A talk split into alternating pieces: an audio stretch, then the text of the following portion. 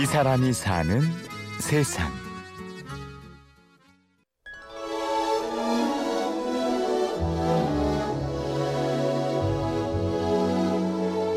제가 울산에 조그마한 중학교 1회 졸업생이거든요. 졸업하고 처음 찾아갔는데 선생님들이 너무 좋아해 주셨고 그냥 스타가 된 것 같았어요.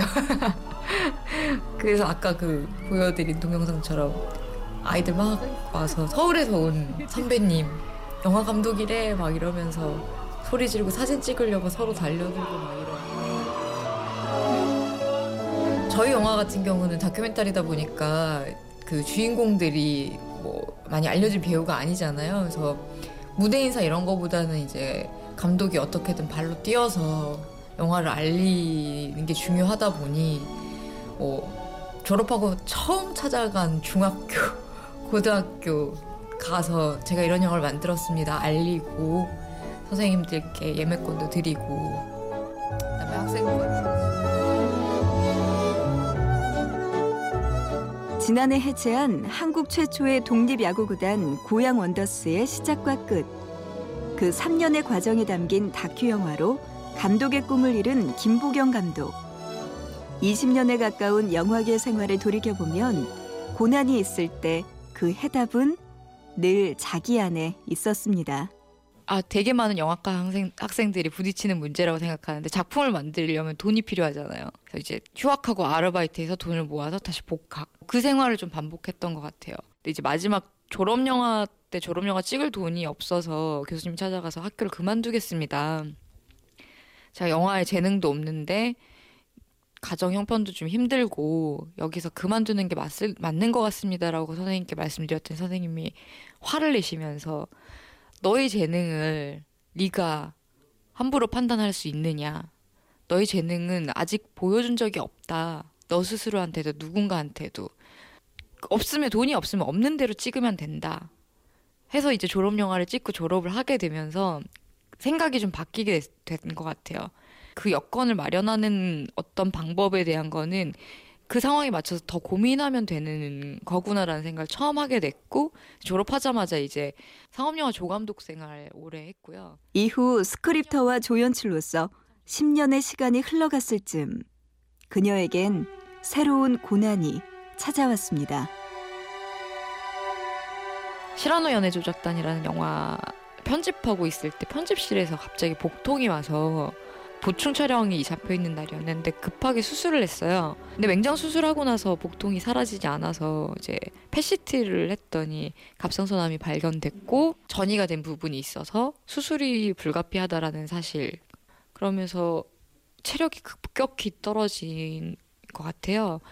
그 기간이 사실 가장 힘들었던 것 같고 이제 흔히들 갑상선암 수술하고 난 다음에 오는 극심한 우울증, 몸이 달라지고 호르몬이 바뀌면서 우울증이 찾아오게 되고 의욕이 없어지고 뭐 이런 상태들이 이제 좀 지속되기 시작했죠. 근데 그 시기에 사실은 음, 다 포기했다고 생각했는데 처음으로 영화를 만들고 싶다는 생각이 들었어요. 내가 왜 계속 영화를 하려고 하는가에 대한 생각을 하기 시작했고 그러다 보니 정말 좋아하는 이야기 가 아니면 내가 이 모든 고통을 참아내며 영화를 할 필요는 없겠다라는 생각이 들었어요. 그럼 정말 내가 하고 싶은 이야기는 뭘까? 절망의 상태에서 오히려 영화를 처음 시작할 때 마음을 되찾게 됐다는 김보경 감독. 기회 역시 예상치 못한 형태로 다가왔습니다.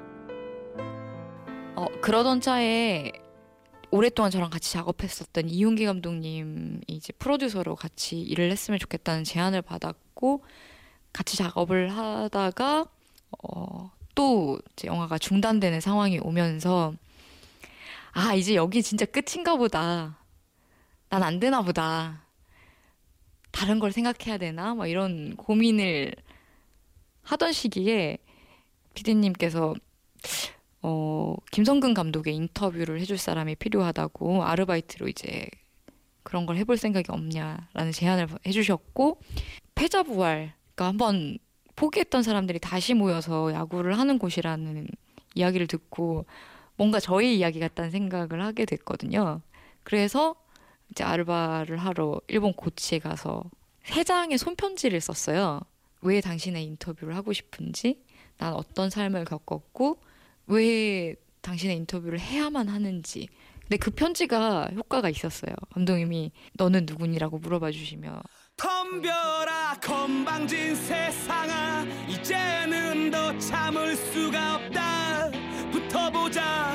피하지 않겠다. 덤벼라 세상아. 나에게 나의 노래가 있다.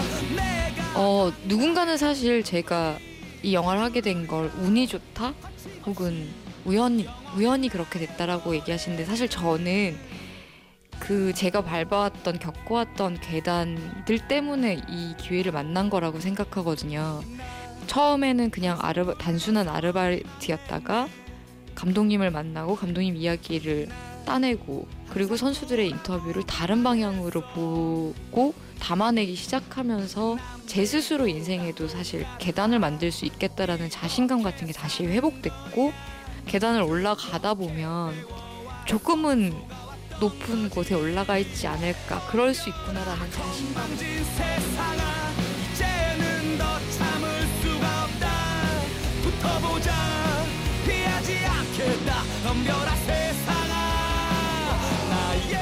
이 사람이 사는 세상.